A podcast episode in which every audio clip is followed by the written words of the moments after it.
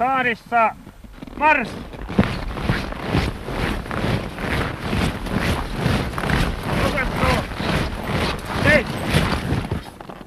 Tässä me nyt odotetaan, että minne mentäs.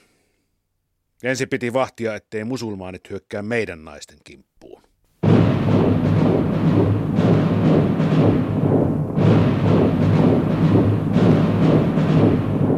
No niin, nyt mennään taas. Niin. Sitten sanottiin, että kyllä sopii, jos vartioidaan pensapuppuja, ettei niistä yöllä pihistetä polttoainetta. Sitten, että voihan sitä käydä koulujen kevätjuhlailtoina kiertelemässä, etteivät känniläiset teinit sammu pitkin nurkkia. Pääministeri sitten, että voihan sitä kuljetella poikia jäähallille ja tyttöjä tallille.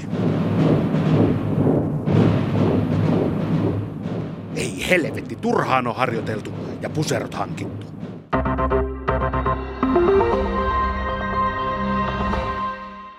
Pääministeri Juha Sipilä on tänään selventänyt eilisiä lausuntojaan katupartioista. Sipilän mukaan katupartioita ei tarvita, sillä järjestyksenpito Suomessa kuuluu poliisille.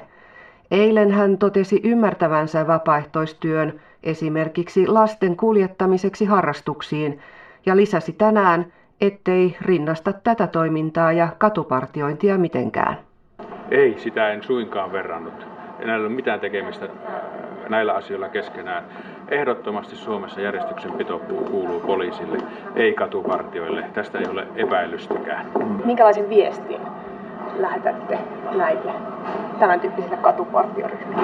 Vapaaehtoistoiminta kannattaa suunnata vaikkapa maahanmuuttajien kotoutukseen äh, mieluummin kuin tällaiseen äh, toimintaan.